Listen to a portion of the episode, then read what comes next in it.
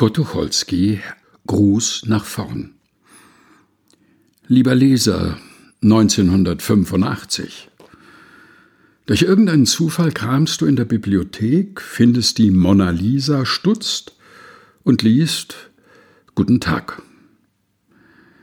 Ich bin sehr befangen. Du hast einen Anzug an, dessen Mode von meinem damaligen sehr absticht.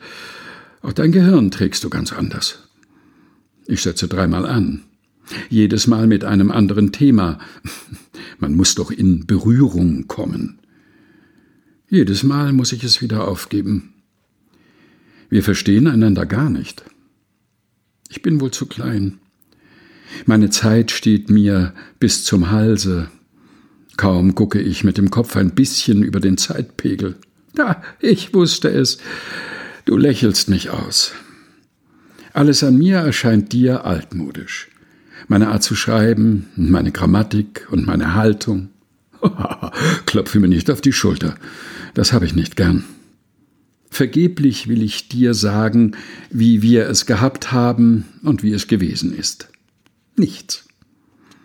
Du lächelst. Ohnmächtig hallt meine Stimme aus der Vergangenheit, und du weißt alles besser.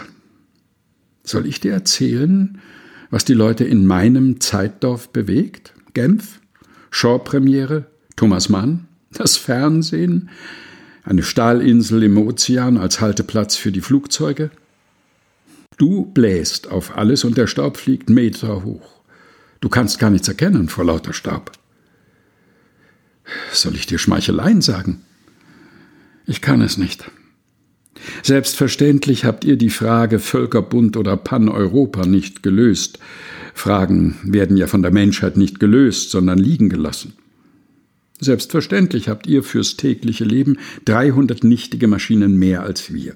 Und im Übrigen seid ihr genauso dumm, genauso klug, genauso wie wir. Was von uns ist geblieben? Wühle nicht in deinem Gedächtnis nach in dem, was du in der Schule gelernt hast. Geblieben ist, was zufällig blieb, was so neutral war, dass es hinüberkam, was wirklich groß ist, davon ungefähr die Hälfte, und um die kümmert sich kein Mensch. Nur am Sonntagvormittag ein bisschen im Museum. Es ist so, wie wenn ich heute mit einem Mann aus dem Dreißigjährigen Krieg reden sollte. Ja, geht's gut? Bei der Belagerung Magdeburgs hat es wohl sehr gezogen. Und was man halt so sagt. Ich kann nicht einmal über die Köpfe meiner Zeitgenossen hinweg ein erhabenes Gespräch mit dir führen, so nach der Melodie Wir beide verstehen uns schon, denn du bist ein Fortgeschrittener, gleich mir. mein Lieber, auch du bist ein Zeitgenosse, Höchstens, wenn ich Bismarck sage und du dich erst erinnern musst, wer das gewesen ist, grinse ich schon heute vor mich hin. Du kannst dir gar nicht denken, wie stolz die Leute um mich herum auf dessen Unsterblichkeit sind. Na, lassen wir das. Außerdem wirst du jetzt frühstücken gehen wollen. Guten Tag. Dies Papier ist schon ganz gelb geworden. Gelb wie die Zähne unserer Landrichter. Ha, jetzt zerbröckelt dir das Blatt unter den Fingern. Nun, es ist doch schon so alt.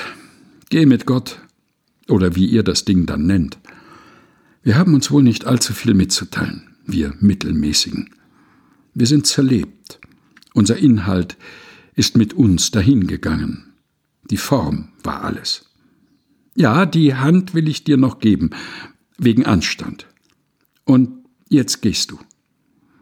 Aber das rufe ich dir noch nach. Besser seid ihr auch nicht als wir und die vorigen. Aber keine Spur. Aber gar keine. Kurt Tucholsky alias Kaspar Hauser Blick nach vorn. Geschrieben 1926. Gelesen von Helga Heinold.